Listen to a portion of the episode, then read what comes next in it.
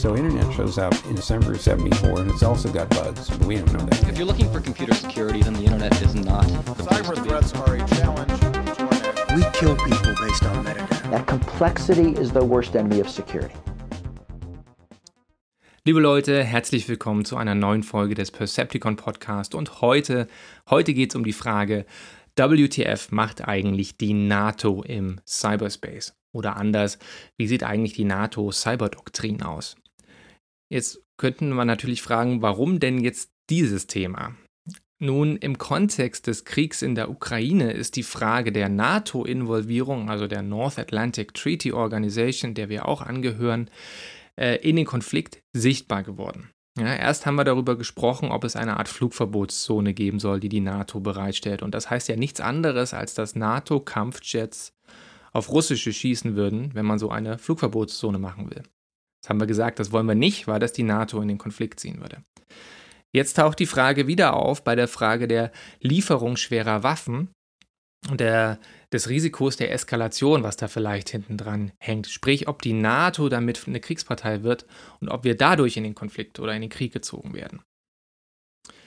Und natürlich schwingt dieses Thema NATO-Beteiligung auch in der nuklearen Dimension mit. Ja, was macht denn eigentlich die NATO, sollte Russland eine Kernwaffe zünden? Würde das in eine äh, Tit-for-Tat-Eskalation esk äh, eskalieren und eine Art dritten Weltkrieg produzieren? Also die NATO spielt in all diesen Bereichen eine Rolle, aber auch in der Cyberdimension spielt die NATO eine Rolle. Denn auch ein Cyberangriff kann theoretisch unter sehr engen Bedingungen die NATO in einen Krieg mit Russland führen. Darum soll es heute gehen. Bevor wir aber zu dieser Frage der Cyber-Eskalation kommen, ist es vielleicht erstmal hilfreich zu erfahren, woher die NATO eigentlich kommt, was dieses Thema Cyber- und Informationsraum angeht. Also zu fragen, wie ist das Thema eigentlich auf die politische Agenda gekommen. Und es ist auch deswegen spannend, da mal drüber zu sprechen, weil es in deutschen Publikationen kaum Thema ist. Ja, also NATO und Cyber gibt es in deutschen Publikationen kaum. Und insofern hoffe ich hier mal eine kleine Wissenslücke von mir, ja, ich muss mir das Thema auch erst ein bisschen aneignen und aber vielleicht auch bei euch schließen zu können. Fangen also kurz mit einer Geschichte der NATO im Cyberspace an und reden dann im zweiten Schritt über die Frage der NATO-Cyberdoktrin und der der Eskalation. Die NATO hat seit 1999 das Thema Cyberkonflikt äh, auf dem Schirm und auch schon am eigenen Leib erfahren, nämlich als Hacktivisten damals im Kosovo-Krieg äh, DDoS und Website-Defacement-Angriffe gegen die NATO gestartet haben und gegen NATO-Websites.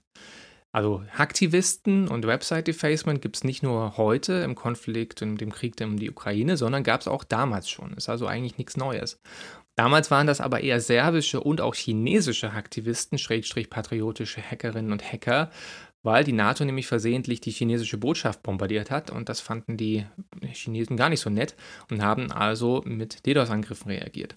Damals war die staatliche Seite der, der Chinesen, die staatlichen Cyberakteure noch nicht so stark aufgestellt, deswegen waren das damals eher Hacktivisten. Distributed Denial of Service Angriffe waren dann auch im Jahr 2007 relevant, um die NATO sozusagen mit diesem Thema vertraut zu machen. Denn damals benutzten vermutlich russische Angreifer dieses Mittel als politisches Erpressungswerkzeug gegen Estland, was von vielen als ein Erwachungsmoment bezeichnet wird. Ja, also ein Staat benutzt Cyberangriffe als Mittel der politischen Auseinandersetzung und darauf muss man irgendwie reagieren. Und daraufhin wurde in Tallinn das Cooperative Cyber Defense Center of Excellency etabliert. Das ist also kein Kommandocenter, sondern eine Art Think Tank, ein Wissensgenerierungs- und ein Ausbildungszentrum der NATO, was sich nur mit Cybersicherheitsfragen beschäftigt. Die NATO hat eine ganze Menge dieser äh, Defense Center of Excellency für alle möglichen kruden Bereiche von Kriegsführung, zum Beispiel Kriegsführung in küstennahen Region gab es damals schon, aber es gab damals noch kein Center für Cybersicherheit und dieses wurde damals gegründet in Estland. Und in Estland nimmt auch äh, ungefähr zur gleichen Zeit der Tallinn-Manualprozess seinen Ursprung. Das ist also eine Debatte bzw. ein Wissensbildungsprozess von westlichen NATO-Völkerrechtlern und Völkerrechtlerinnen, die versucht haben herauszufinden, inwiefern das geltende Völkerrecht, also die UN-Charta und andere Rechtskörper, äh, auf die Cyberdomäne anwendbar sind. Und die haben 2013 dann ein Buch vorgelegt, in dem sie ihre Interpretation darlegen und dieses Buch ist so ein bisschen die Grundlage für vieles, äh, was die NATO in diesem Bereich denkt. Dieser Prozess floss dann 2014 auch auf die NATO-Summit in Wales ein, wo sich die NATO-Mitgliedstaaten verständigt haben darauf, dass eben auch das Völkerrecht im Digitalen gilt. Zum Beispiel der Artikel 2.4 der UN-Charta, der das Gewaltverbot beschreibt, Darin ist so grob festgehalten, dass Staaten sich selber verteidigen dürfen, wenn ein anderer Staat eben jenes Gewaltverbot bricht. Und das heißt also, dass es ein Selbstverteidigungsrecht gibt, wenn Cyberangriffe das Gewaltverbot der UN-Charta tangieren und in ihren Effekten und in ihrem Umfang ungefähr vergleichbar sind mit einem konventionellen physischen bewaffneten Angriff. Und diese Erkenntnis gilt dann auch für den NATO-Verteidigungsfall nach äh, Artikel 5 des Washingtoner Vertrages. Das gilt also auch im digitalen. NATO-Verteidigungsfall heißt also nichts anderes als, wenn ein NATO-Mitglied angegriffen wird, dann stehen ihm alle anderen Mitgliedstaaten bei der Verteidigung bei. Also ein, ein, Angriff auf einen ist ein Angriff auf alle und das ist ja das zentrale Prinzip der NATO als Verteidigungsbündnis, wie es nach dem äh, Zweiten Weltkrieg etabliert wurde. Und auf dieser Wales Summit wird jetzt erstmalig anerkannt, dass eben auch dieses Prinzip auch als Reaktion auf einen schwerwiegenden Cyberangriff gelten kann. Das heißt aber auch, dass das Völkerrecht auch für eigene NATO-Cyberoperationen gilt. Also auch wenn die NATO selber Cyberangriffe durchführen will, und auch die Regeln des Krieges, also das humanitäre Völkerrecht, gilt im Cyberspace. So dürfen Angriffe nicht zum Beispiel willkürlich Zivilisten beeinträchtigen, sie müssen proportional sein, es muss eine bestimmte Distinktion geben und so weiter und so fort.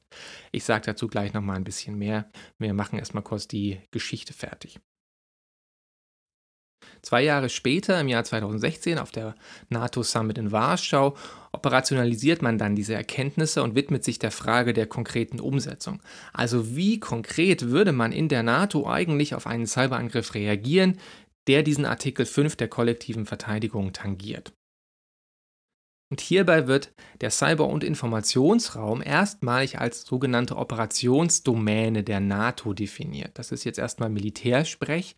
Operationsdomänen sind sowas wie Land, Luft, See und Weltraum und eben auch der Cyberspace, weil in diesen Domänen, in diesen Bereichen eben auch militärische Auseinandersetzungen stattfinden. Und wenn so ein Bereich als Domäne definiert wird, dann heißt das, dass NATO-Staaten in diesem Bereich eben auch militärisch verteidigen wollen und dass sie dafür eben auch Streitkräfte bereitstellen müssen und ausbilden müssen. Und wenn sie in diesem Bereich wirken wollen, also Militärsprache für eigene Angriffe starten, Effekte auslösen, selber hacken wollen, dann braucht es eben auch Personal und Strukturen und Prozesse und all das wird durch diese Definition der Domäne gewährleistet. Insofern ist das also wichtig.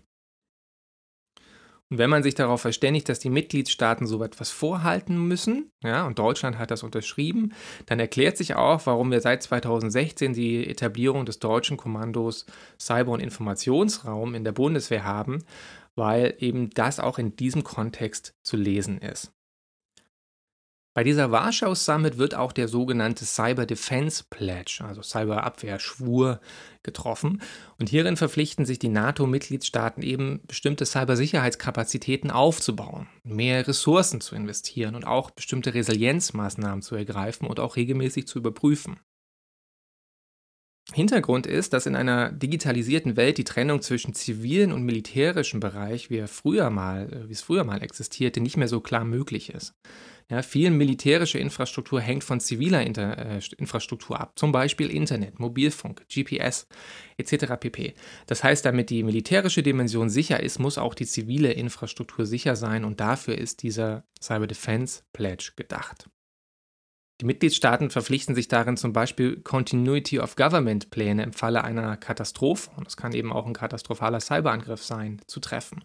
Also dass äh, grundsätzliche Regierungsfähigkeit gewährleistet wird Ähm, ursprünglich gab es diese Continuity of Government Pläne im Kontext eines Atomkrieges. Ja? Also wie stellt man grundlegendes Regierungshandeln sicher, wenn wir einen nuklearen Holocaust zu befürchten haben? Und ähm, solche Continuity of Government Pläne soll es eben auch für Cyberangriffsszenarien geben. Dazu gehören auch Backup-Pläne für das Stromnetz. Also wenn wir davor Angst haben, dass ein Cyberangriff unser Stromnetz ausschalten kann, dann ist es vielleicht ganz schlau, Backup-Pläne zu haben und Reservepläne zu haben, auf andere redundante Infrastrukturen zu setzen, damit eben dieses Risiko oder der Effekt davon nicht so gravierend ist. Ähnliche Pläne soll es auch für Kommunikationsnetze, für Transport und auch für Wasser- und Lebensmittelversorgung geben. Da steckt also eine ganze Menge drin. Und auch Deutschland hat das unterschrieben und ich glaube, da haben wir auch noch eine ganze Menge aufzuholen. Letzter Datenpunkt. 2019 auf der Brüssel Summit wird das NATO Cyber Operations Center oder CyORG gegründet, welches eigene NATO Cyberoperationen koordinieren soll. So viel zur Geschichte. Kommen wir nun zu der Frage, was ist eigentlich die NATO-Strategie oder auch die Doktrin bei Cyberoperationen? Die NATO ist in erster Linie ein Verteidigungsbündnis. Das heißt, Cyberoperationen werden in erster Linie defensiv äh, geplant. Das heißt, als Reaktion auf einen Cyberangriff, der zum Beispiel den NATO-Artikel 5 Verteidigungsfall auslöst. Es ist auch denkbar, dass die NATO eigene Cyberoperationen startet, zum Beispiel in Missionen, äh, die ein völkerrechtliches Mandat haben. Da gibt es ja einige. Ein Großteil der NATO-Missionen sind aber gar keine Kampfeinsätze, sondern Ausbildungs- oder Aufklärungsmissionen. In solchen äh, Einsätzen dürfte das Mittel weniger sinnvoll und geeignet sein als in Kampfeinsätzen. Ähm, das nur so als Randnotiz. Und wenn die NATO eigene Cyberoperationen machen will, zur Verteidigung, aber auch in äh, Auslandseinsätzen beispielsweise, dann müssen diese vom internationalen Recht gedeckt sein. Das ist erstmal sozusagen die grundlegende Erkenntnis von NATO-Cyberstrategie. Und ich würde sagen, wir spielen jetzt mal so ein Szenario durch und es bietet sich an, mal über einen digitalen Verteidigungsfall, einen NATO-Verteidigungsfall, als eine Reaktion auf einen Cyberangriff äh, durchzuspielen, weil das eben auch im Kontext des russischen Angriffskriegs in der Ukraine ein Szenario ist, über das man nachdenken kann. Also, wie würde das jetzt funktionieren, wenn Russland einen Cyberangriff gegen einen NATO-Staat starten würde? Dann muss zunächst erstmal festgestellt werden, ob dieser Cyberangriff juristisch, also rechtlich, überhaupt als bewaffneter Angriff interpretierbar ist. Und ob ein Cyberangriff das ist, dazu bietet das erwähnte Tallinn-Manual ein paar Hinweise und ein paar Kriterien, die man anlegen kann. Kriterien eines bewaffneten Angriffs können zum Beispiel sein, ähm, wenn kritische Infrastrukturen betroffen sind. Das ist erstmal schon mal eine Box, die man abchecken muss. Die Effekte müssen schwerwiegend und vermutlich nicht reversibel sein. Das dürfte temporäre Störungen, äh, wie zum Beispiel DDoS-Angriffe, die auch wieder reversibel sind, ausschließen. Dann müssen unmittelbare, spürbare Konsequenzen sichtbar sein. Also bloße Belästigung Spionage, Hack- und Leak-Operationen, würde ich sagen, fallen da eher nicht zu, weil die Konsequenzen auch gar nicht direkt sind. Ja, es muss auch eine direkte Korrelation zwischen Angriff und einer Konsequenz geben. Und bei manchen Cyberoperationen ist das gar nicht der Fall. Ja, es gibt zum Beispiel schwerwiegende Cyberoperationen, die in ihrer Intensität starke Effekte produzieren sollen, aber es gar nicht schaffen, weil sie zum Beispiel scheitern. Ja? Also in so einem Fall gibt es keine direkte Korrelation zwischen einem Angriff und einer Intention und einer Konsequenz und das wäre dann vermutlich nach diesem Kriterium ein Ausschlusskriterium. Auch eine Rolle spielt die Invasivität der Effekte. Das heißt, je ruchloser ein Angriff, desto eher relevant. Wir haben in der Ukraine Viper-Angriffe gesehen, die sehr invasiv sind, ne? also permanente Datenlöschung oder Löschung von Network Domain Controllern, um komplette Netzwerke lahmzulegen. Das ist extrem invasiv. Daten stehlen, kopieren, Spionage ist nicht ganz so invasiv. Insofern wäre so ein Viper-Szenario, würde eher dieses Kriterium, äh, diese Box abchecken, aber vielleicht nicht alle anderen. Also ein Cyberangriff muss einige dieser Boxen abticken, checken, abhaken. Ähm, es ist aber immer noch nicht klar am Ende, welcher Angriff jetzt de facto ein bewaffneter Angriff ist. Müssen Menschen sterben? Vielleicht. Muss, muss etwas physisch kaputt gehen? Eventuell. Was ist mit einem Stromausfallszenario? Vielleicht, je nachdem, wie umfassend und wie lange anhaltend dieser Effekt ist. Ja, wenn der Strom nach zwei Stunden wiederkommt, dann ist das nicht so dramatisch, aber wenn es eine Woche, zwei Wochen, ein Monat ist, dann schon. Also hier gibt es eine sogenannte strategische Ambiguität, wann genau diese Grenze erreicht ist, wann ein Cyberangriff als bewaffneter Angriff interpretiert wird. Und die NATO will das auch nicht klar machen, eben um diese strategische Ambiguität aufrechtzuerhalten und man erhofft sich davon einen abschreckenden Effekt. Wenn wir das nicht genau klar machen, dann schreckt das eventuell Angreifer davon ab, in diese, in diese Zone hineinzutreten, um das auszutesten. So nehmen wir mal an, wir haben einen Cyberangriff, der alle diese Kriterien äh, abhaken kann. Zum Beispiel einen aus Russland kann aber auch wegen mir ein chinesischer sein oder ein iranischer. Jetzt erstmal nur für die für die Modellierung hier. Falls so etwas auftritt, dann müsste der Nordatlantikrat darüber befinden, ob das ein bewaffneter Angriff ist oder nicht. Dann muss irgendwie natürlich auch geklärt sein, woher denn dieser Angriff eigentlich kommt, also wer denn zumindest indirekt dafür verantwortlich ist. Denn wenn man zurückschlagen will, will man ja eigentlich nicht den Falschen treffen. Das wäre ja kontraproduktiv. Nehmen wir an, auch das kann man gewährleisten dann muss darüber beraten werden, wie darauf reagiert wird. Denn auf einen hypothetischen Cyberangriff dieser Schwere muss man gar nicht mit gleichen Mitteln reagieren. Es muss also nicht zwingend zurückgecybert werden, sondern man kann auch andere Mittel verwenden. Zum Beispiel sogar konventionelle Angriffe oder theoretisch auch nukleare Mittel. Aber die Reaktion muss proportional sein, da sich die NATO an das Völkerrecht gebunden fühlt. Das heißt, einen Cyberangriff mit einem Atomschlag zu beantworten, das wahrscheinlich nicht proportional. Also ich kann mir schlecht etwas vorstellen, was diese Intensität haben würde. Und bei dieser Frage, reagiert man konventionell oder digital, sieht man auch, äh, die Frage der Konfliktinvolvierung. Also in so einem Szenario kann es durchaus sein, dass die NATO in einen Konflikt mit zum Beispiel Russland gezogen wird, wenn man auf so einen Cyberangriff zum Beispiel kinetisch mit konventionellen Mitteln reagieren wollte. Wie gesagt, das ist ein hypothetisches Szenario.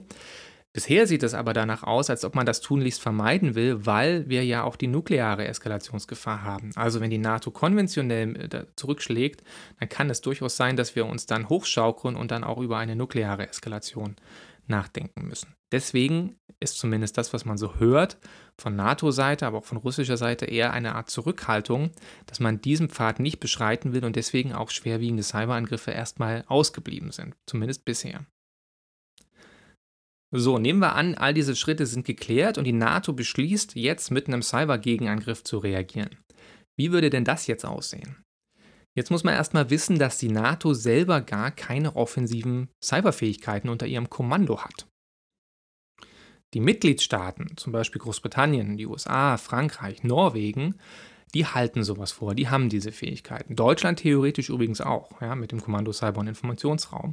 Denn wenn wir über eine NATO-Verteidigungsfall sprechen, nach Artikel 5 kollektive Bündnisverteidigung, dann ist das auch ein Einsatz, theoretisches Einsatzmandat für die Bundeswehr, wenn wir über Landesverteidigung sprechen. Ja, also auch in so einem Bereich, in, in dieser hohen Ebene der Eskalation, über die ich jetzt spreche, und die ist wirklich sehr hoch, verglichen mit allen anderen Cyberangriffen, die wir so sehen, könnte theoretisch auch das Kommando Cyber- und Informationsraum so einen Cyber-Effekt produzieren. Also die NATO selber hat keine Cyberfähigkeiten, die liegen bei den Mitgliedstaaten. Das heißt, um so eine sogenannte Cyber-Effekt-Operation, wie es in der Militärsprache heißt, herzustellen, müssen die Mitgliedstaaten angefragt werden, ob sie so einen Effekt bereitstellen können. Und dafür gibt es einen herrlichen bürokratischen Prozess, der SCEPVA heißt, Sovereign Cyber Effects Provided Voluntarily by Allies. Also souveräne Cyber-Effekte, die durch Alliierte bereitgestellt werden, wenn man es etwas kruder auf Deutsch übersetzt. Jetzt sind natürlich Cyber-Effekte keine Panzer, die man irgendwie auf den Zug laden kann und dann irgendwo hinfährt. Ja, Cyberfähigkeiten sind ja in erster Linie Wissensressourcen, also Know-how von Hackerinnen und Hackern. Und die kann man schlecht einpacken, standardisieren und irgendwo hinschippern. Ja, zumal Cyberangriffe ja maßgeblich von den Charakteristika von Zielsystemen abhängig sind. Also sie sind schlecht standardisierbar und portionierbar. Das bedeutet also, dass oft geheimdienstliches Wissen über konkrete Schwachstellen und geheime Zugänge in einem Zielsystem nötig sind, um so eine Cyberoperation durchzuführen. Und sowas will man eigentlich ungern teilen. Denn wenn dieses Wissen rauskommt, also zum Beispiel an die Öffentlichkeit geleakt wird, in bestimmtem Mechanismus einer Hintertür beispielsweise, dann wird das im Zweifelsfall wertlos. Ja, weil dann kann die Lücke gepatcht werden und dann verliert der Angriff seinen äh, Angriffsvektor oder dann funktioniert dieser Vektor nicht mehr und dann wird ein Angriff im Zweifelsfall wertlos und das will man verhindern. Und diese Geheimhaltung und das Geheimhaltungserfordernis von Cyberoperationen ist das zentrale Dilemma der NATO. Denn die Mitgliedstaaten wollen sich ja nicht in die Karten gucken lassen. Also diese Geheimhaltung ist eine extreme Herausforderung bei NATO-Cyberoperationen, die das Ganze sehr umständlich und vermutlich auch bisweilen ineffektiv machen. Übrigens kann es genauso gut passieren, dass ein NATO-Mitgliedstaat sagt, wir haben gar nichts für das Zielsystem, was ihr euch da rausgesucht habt, liebes NATO-SIOP. Wir können nichts liefern, wir haben gar keinen Cyber-Effekt dafür. Es kann genauso passieren, dass ein Mitgliedstaat sagt, ja, wir hätten einen Effekt, aber wir geben den euch nicht, weil wir die Hintertür, die wir da zum Beispiel in dieser russischen, iranischen, whatever kritischen Infrastruktur haben, gar nicht rausrücken wollen, weil wir darüber äh, vortreffliche Spionage machen und wenn wir die jetzt für einen Angriff benutzen, dann verbrennt die und das wollen wir nicht. Also auch sowas kann passieren. Deswegen ist dieser SCEPWA-Prozess nach dem folgenden Prinzip organisiert. Ich, Mitgliedstaat, sage dir, liebe NATO, welche Effekte ich wo auslösen kann. Ich sage dir aber nicht wie. Ja, also das Verfahrenswissen, das bleibt bei mir. Ich sage dir nur ein theoretisches Ziel und einen theoretischen Umfang eines Effektes. Das heißt, die NATO-Mitgliedstaaten geben gewissermaßen potenzielle, äh, potenzielle Ziele an das NATO-CyOC, Cyber Operations Center, weiter. Und in diesem Cyber Operations Center findet dann die operative Planung statt.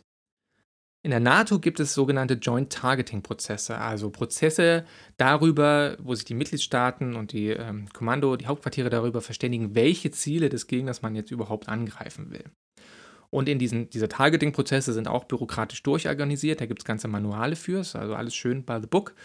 Und dazu gehört auch ein Assessment über die Folgeeffekte und mögliche Kaskadeneffekte von Cyberoperationen.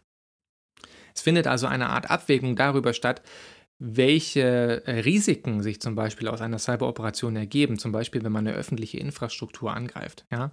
Welche Kollateraleffekte können darüber entstehen? Welche Kaskadeneffekte in vielleicht anderen Bereichen des Internets können auftreten, die man vielleicht gar nicht auf dem Schirm hat? Und diese Targeting sind Prozesse sind natürlich super wichtig, wenn man irgendwie unbeabsichtigte Spillover-Effekte und Eskalationen vermeiden will. Und dann kommt natürlich auch noch das Legal Department dazu und es gibt auch noch eine völkerrechtliche Prüfung dieser geplanten Cyberoperation. Also nach den Prinzipien des humanitären Völkerrechts. Ist der geplante Gegenangriff überhaupt notwendig? Necessity-Kriterium. Ist er proportional? Wird das Prinzip der Distinction angewendet, also zivile versus militärische Ziele? Und so weiter. Und da steckt also eine ganze Menge Bürokratie drin, und erst dann, wenn all diese bürokratischen Schleifen gelaufen sind, dann wird erst der Cyberangriff entwickelt von einem Mitgliedstaat und auf das Ziel angepasst. Und dann kann das Ganze sozusagen abgefeuert werden. Das heißt, wenn man das mal durchspielt, kann das eine ganze Ecke dauern, bis da überhaupt nach einem initialen Angriff ein Gegenangriff bei rauskommt, weil eben diese ganzen Prozesse durchlaufen werden. Vielleicht noch ein Satz zu diesem Cyber Operations Center. Das wird gegenwärtig in Brüssel aufgebaut, in Mons äh, und soll 2023 einsatzfähig sein. Da sitzen ca. 70 Leute und geführt wird das von General Wolfgang Renner, das ist ein Luftwaffeoffizier der, der deutschen, deutschen Luftwaffe. Und äh, dieses Cyber Operations Center ist aber nicht für die Abwehr zuständig. Das macht wiederum die NATO Communications Information Agency, die für den Schutz von NATO-Netzwerken zuständig ist. Ihr seht also, der Prozess, mit dem die NATO auf einen schwerwiegenden Cyberangriff reagieren könnte, ist ganz schön komplex. Und aus diesem Grund wird das Ganze geübt. Und das ist vielleicht auch noch wichtig zu hören, dass die NATO regelmäßig solche Cyberübungen abhält. Das NATO Center of Excellence in Tallinn macht zum Beispiel seit 2010 die sogenannte Locked Shields Übung, eine sogenannte Live Fire Cyber Defense Übung, wo verschiedene Red und Blue Teams, also Angriffs- und Verteidigungsteams, der NATO-Mitgliedstaaten in einer Art Wettbewerb gegeneinander antreten und in einer Art Simulationsumgebung Hacking und Verteidigung gegen diese Angriffe üben. Seit 2018 gibt es noch die Cyber Coalition Übung, das ist eher so eine hochlevelige Übung, wo auch dieser SCEPFA-Prozess geübt wird, damit er eben im Krisenfall auch tatsächlich funktioniert. Und Cyberfähigkeiten werden natürlich auch in klassischen Militärübungen mit äh, involviert, zum Beispiel bei Trident Juncture kommen wir zum Fazit.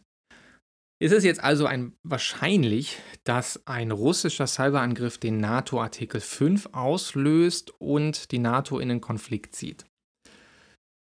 Oder in den Krieg, besser gesagt. Ausschließt kann man das nicht, Ich würde aber sagen, es ist eher unwahrscheinlich. Denn dieser Angriff müsste eine sehr hohe Intensität aufweisen und die meisten Cyberangriffe, die wir bisher gesehen haben, auch von russischer Seite, hatten diese Intensität nicht. Selbst bei diesen Stromausfallszenarien 2015 und 2016 in Kiew kann man juristisch dran kratzen und sagen, das ist wahrscheinlich noch nicht, das tangiert wahrscheinlich noch nicht das Gewaltverbot. Klar, man steckt irgendwie drei Juristen in den Raum, Juristinnen in den Raum und hat irgendwie fünf verschiedene Meinungen, das ist schon klar, da gibt es viel rechtlichen Interpretationsspielraum. Ich würde aber sagen, dass diese katastrophalen Cyberoperationen, die diesen Verteidigungsfall tangieren, eher nicht stattfinden und wir das für bisher sowas eigentlich auch noch gar nicht richtig gesehen haben. Insofern also Entwarnung. Zusammenfassend kann man also sagen, dass das Thema NATO und Cyberverteidigung extrem hochlevelig ist. Ja, die NATO fokussiert in erster Linie auf diese sehr extremen Cyberangriffe mit besonders starken Effekten, die eben das Gewaltverbot tangieren. Und diese Angriffe gibt es eben faktisch kaum, was ein Indiz dafür sein kann, dass hier auf dieser Ebene Abschreckung von Cyberangriffen tatsächlich funktioniert. Anders sieht es aus bei niedrigschwelligen Cyberangriffen, die nicht das Gewaltverbot tangieren. Wenn davon gibt es einen ganzen Berg, einen ganzen Haufen. Ja, DDoS-Angriffe, Website-Defacement, Spionage, äh, Ransomware etc. pp. Und deswegen argumentieren einige, dass die NATO mit ihrer sehr hochleveligen Abschreckung diesen hybriden Bereich unterhalb dieser Schwelle des bewaffneten Angriffs aufgemacht hat oder offen lässt und hier relativ blank dasteht, weil man da mit den Mitteln der NATO und der militärischen Verteidigung nicht reagieren kann. Ja, also das Argument ist, weil die Abschreckung so hoch gehängt wird, ist alles, was da drunter liegt, Cybercrime, Spionage, Desinformation etc. pp. Fair Game, weil das Gewaltverbot hier nicht tangiert wird. Ja, und deswegen sagen einige, dass Abschreckung in diesem Bereich überhaupt nicht funktioniert, weil es einfach so viel von solchen Vorfällen gibt und sich irgendwie keiner davon abgeschreckt fühlt. Und das ist auch gerade eine laufende Diskussion innerhalb der NATO, wie man auf diese, diese hybriden Maßnahmen äh, reagieren will und auch wie man auf kumulative Angriffe reagieren will. Also Cyberangriffe, die für sich genommen harmlos sind, Spionage meistens harmlos, also im Sinne von disruptiven Effekten harmlos, aber in der Masse und vielleicht auch über die Zeit wirken. Ja. NATO-Generalsekretär Stoltenberg forderte bereits, dass die NATO auf Angriffe unterhalb der Gewaltschwelle irgendwie auch reagieren müsse. Und das ist ein ziemlich tricky Thema. Ja, wenn wir über niedrigschwellige, kumulative Angriffe sprechen gegen einen Staat und sagen, sowas sollte auch den Artikel 5 auslösen, dann haben wir vielleicht ein Problem, weil diese niedrigschwellen kumulativen Angriffe ja gerade sichtbar sind, nämlich in Form von Aktivismus gegen Russland. Ja, also Aktivisten wenden sehr viele niedrigschwellige Angriffe kumulativ, also aufeinander aufbauend, gegen Russland an. Und wenn jetzt die NATO sagt, wenn uns sowas betreffen würde, dann wäre das ein Verteidigungsfall, dann würde uns das wahrscheinlich eher in einen Konflikt reinziehen können als eine eher hochhängende äh, reaktive Position, in der man sagt, man reagiert nur auf die wirklich schlimmen Vorfälle. Also das ist eine sehr schwierige Diskussion. Man kann auch sagen, in diesem niedrigschwelligeren Bereich ist vielleicht auch besser die EU aufgestellt, weil sie hier viel bessere Handlungsmittel hat. Ne? Also zum Beispiel Sanktionen, Wirtschaftssanktionen, Strafverfolgung, äh, was eventuell viel besser, wenn auch nicht optimal, aber zumindest besser als militärische Mittel helfen bei diesem niedrigschwelligeren Problem. Daneben gibt es noch eine ganze weite, weitere Menge von Herausforderungen, die für die NATO relevant sind. Das eine ist, dass die NATO asymmetrisch verwundbar ist. Ja, die NATO hat kein Mandat über die Netzwerke von Alliierten. Das heißt, wenn die NATO über zum Beispiel ein deutsches Netz angegriffen wird, dann kann sie da wenig machen. Und wenn eine Angriffskampagne mehrere NATO-Staaten gleichzeitig angreift die aber voneinander nichts wissen, ja, dann können auch andere davon betroffen sein. Also dieses Information Sharing von Cyberangriffen ist immer ein großes Thema, ein großes Problem. Denn ein Angriff auf einen NATO-Mitgliedstaat äh, kann ja auch einen anderen Bereich in der NATO tangieren. Und dafür zu sorgen, dass diese Information weiterkommt, ist schwierig. Bestes Beispiel ist WannaCry. Ja, also ein Beispiel dafür, dass dieses Intelligence Sharing nicht gut funktioniert. WannaCry 2017 Schadsoftware basierte ja auf einem geleakten NSA-Angriffstool, äh, Eternal Blue, also ein Exploit, den die NSA entwickelt hat. Aber die NSA hat die Alliierten nicht rechtzeitig informiert, dass dieses Ding verloren gegangen ist und dass es von Nordkorea weaponized, also in eine Schadsoftware verwandelt wurde. Ja, hätte die NSA diese Informationen weitergegeben, hätten sich die Alliierten dafür schützen können. Aber hier hat die übertriebene Geheimhaltung dieses Problem sozusagen produziert. Ein weiteres Problem ist, dass es innerhalb der NATO auch extrem unterschiedliche Rechtsauffassungen darüber gibt, wie das Völkerrecht konkret zu interpretieren ist. Also es gibt zum Beispiel gerade aktuelle Diskussionen darüber, ob kollektive Selbstverteidigung nach einem Angriff auch geht, wenn das von einem nichtstaatlichen Akteur ausgeht. Es gibt auch eine Frage darüber, inwiefern oder wann zivile Systeme militärische Ziele in einem Krieg sein können. Ob zum Beispiel Daten selber legitime militärische Ziele sein können oder nicht. Es gibt auch noch Fragen, ob Cyberangriffe Souveränitätsverletzungen äh, sind und so weiter. Ich bin kein Völkerrechtler, ich will nur darauf aufmerksam machen, dass es da eine ganze Menge Diskussionen gibt, die auch noch laufen und nicht abgeschlossen sind. Mit Blick auf die Uhr würde ich sagen, ähm, genug der Informationen, damit euer Kopf nicht platzt. Ich bedanke mich recht herzlich für die Aufmerksamkeit. Sollte ich etwas vergessen haben oder falsch wiedergegeben haben, könnt ihr mir gerne eine E-Mail schreiben oder mich auf Twitter anpingen äh, oder auf www.percepticon.de. Ihr könnt natürlich genauso gut äh, iTunes, Apple Podcasts, Spotify, Google Podcasts, hast du nicht gesehen, Podcast-Rezensionen hinterlassen. Ist auch super, freue ich mich drüber. Ähm, das Organisatorische ist geklärt, würde ich sagen. Insofern wünsche ich euch noch einen schönen Tag und bis zum nächsten Mal.